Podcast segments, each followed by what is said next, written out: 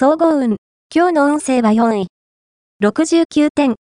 非常に発展的な日です。複数の人から認められたり、褒められたりすることがあるでしょう。そんな時こそ気を引き締め、前向きな姿勢を維持することが、さらなる幸運につながります。また、人の手助けをしたり、フォローに回ったりすることで、思わぬ展開が開かれそうです。ラッキーポイント。今日のラッキーナンバーは6。ラッキーカラーはコバルトブルー。ラッキーフォーイは北。ラッキーグッズはタオル。おまじない。今日のおまじないは、嫌いな人に、付きまとわれている人のためのおまじない。その相手が、待ち伏せしていると分かったら、遠くから、その人の姿を睨み、スペルマスペルマスペルマと呪文を唱えて、左の肩越しに、ペッペッペッと、唾を3回吐き出そう。これで相手は、付きまとうことはなくなるはず。恋愛運。